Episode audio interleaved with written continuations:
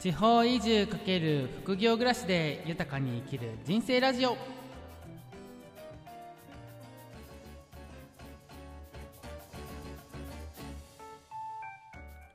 ラジオを聴きの皆さん、おはようございます。福井県で地域まるっと体感宿玉村へ運営してます翔です。地域の暮らしを体感できる宿の運営をしたり、欲しい暮らしを実現するヒントになるオンラインイベントの企画や農業のお手伝いをするなど、複数の収入源で暮らしています。この番組では東京から移住した僕自身の経験をもとにお話しすることで、これから地方に移住したいなと思っている方とか、何かこう地方で起業したいなと思う方に役立つ情報をお届けしていきたいなというふうに思います。はい、ということで全国的にではですね、あの日本海側が最初雪に見舞われて、今太平洋側が雪に見舞われるという、今年の冬は本当になんか本気を出してきたっていう感じなんですけども、本当にね大変な方もいらっしゃる中ではあると思うんですが、えー、と僕自身も実は白川村でにねんかん暮らして、その後福井県で暮らしていて、計ななねんかはちねんぐらいこう雪国で暮らしてるわけですよね。その中で、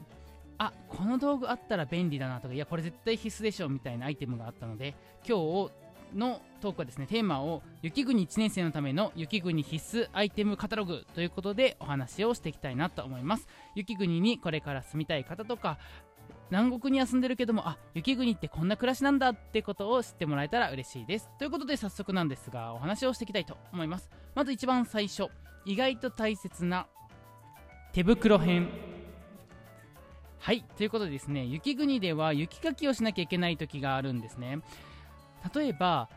夜車を止めて家の中に入って、朝起きたらなんかもうさんじゅっセンチよんじゅっセンチ積もってましたみたいな、車が雪に覆われてましたってことがあったりとかします。まあ、もちろんいつもそれがある地域と、たまにしかないような地域があるんですけども、雪国と言われる地域は総じてですね、必要なのが雪かき。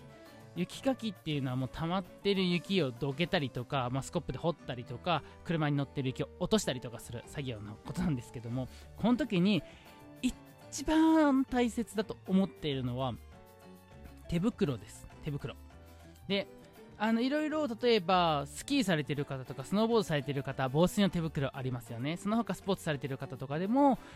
防水で布だからすごい作業がしやすいみたいな感じのやつがあると思います。ちょっとかっこよかったりとか、あと毛糸の手袋ですね。やっぱりあのこれ地方住んでて、女性の方が毛糸の手袋をして雪かきしてると正直可愛かったりとかしますよね。しませんかね。ただですね、あのこの手袋布製だと、いくら防水加工であっても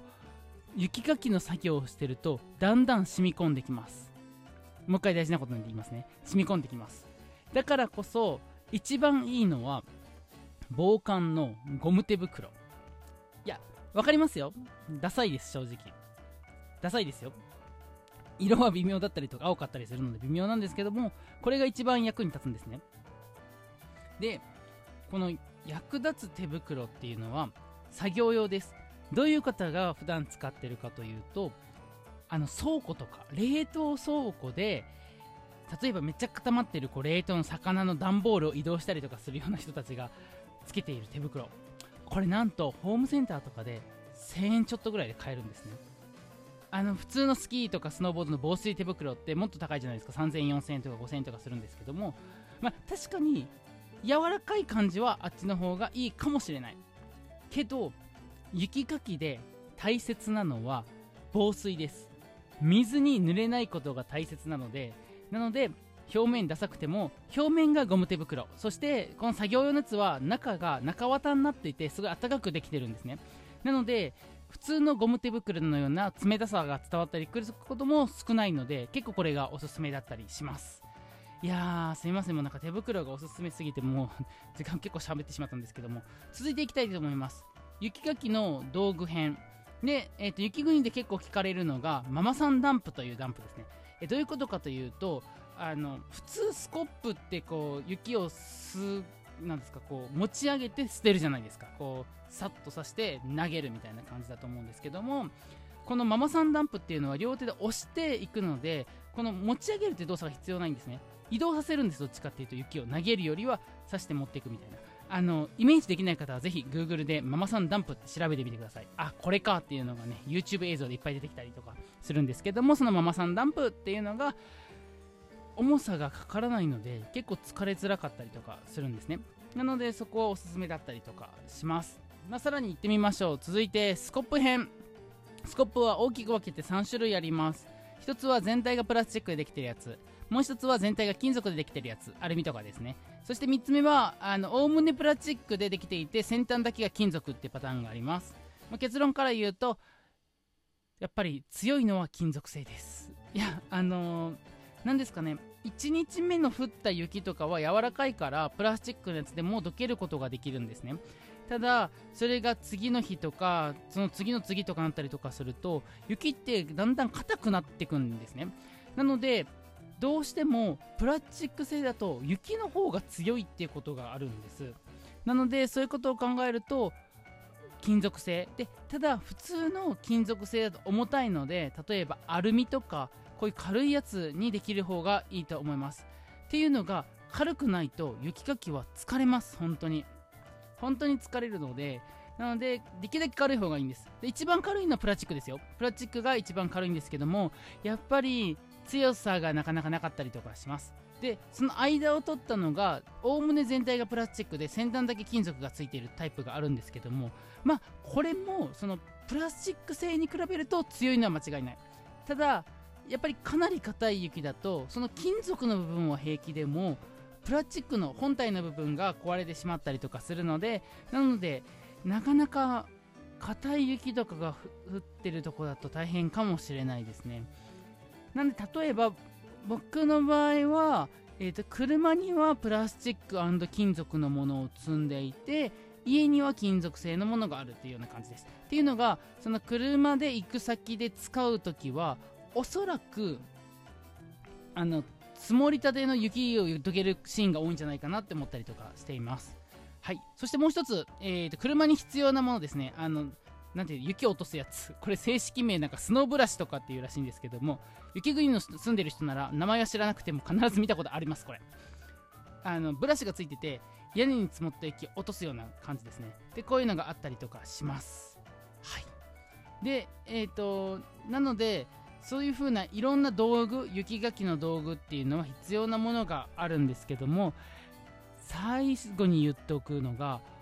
置く場所が意外と重要だったりします。まあ、例えばなんですけども、家でこう車にで帰ってくるとするじゃないですか、夜。そしたら次の朝用にスノーブラシ、車の雪を落とすやつは車の中じゃなくて家の中に持って帰ってくださいね。でなんでかっていうと夜の間に車に雪が積もるじゃないですか。もしその時にスノーブラシが車内に置いてあるとまず取り出すことから必要になるとなると、そこに積もってる雪がすでに車の中に入っちゃうってことが起こったりするんですね。で例えばじゃあスコップも家に置いておくだけでいいかっていうと、さっきちょっとお伝えしたように車に積んでいた方がいいです。なぜかというと雪国っていうのは日中でも想定外にどんどん雪が降ったりとかして、出かけ先で車を止めてる少しの間だけで雪がすごく積もったりしますし、雪道を走っていて滑って動かなくなった時にスコップが脱出に必要だったりとかします。なので道具を準備していてもいざ使いたいタイミングがなければ全く意味がないので、道具を揃えて置く場所にも気をつけてもらうのがいいかなと思います。ということで今日はですね、雪国特有のお話をさせてもらいました。これから雪国に住みたいなと思っている方も、というか結果的に住みたいところが雪国だったっていう方の方が多いかもしれないんですけども、そういう方はぜひ参考にしてもらえると嬉しいです。ということでこのチャンネルではこんな感じで地方に役立つことをお伝えしたりとか、企業に役立つことをお伝えしたりとかして、これから移住したいなとか地方で起業して生きていきたいなという方に役立ててもらえると嬉しいなと思って発信しておりますので、よければチャンネル登録フォローしてもらえると嬉しいです。それでは今日はこの辺りで失礼したいと思います。お相手は福井県で地域を丸ごと体感できる宿、玉村をやってます翔でした。それでは皆さん今日も良い一日を。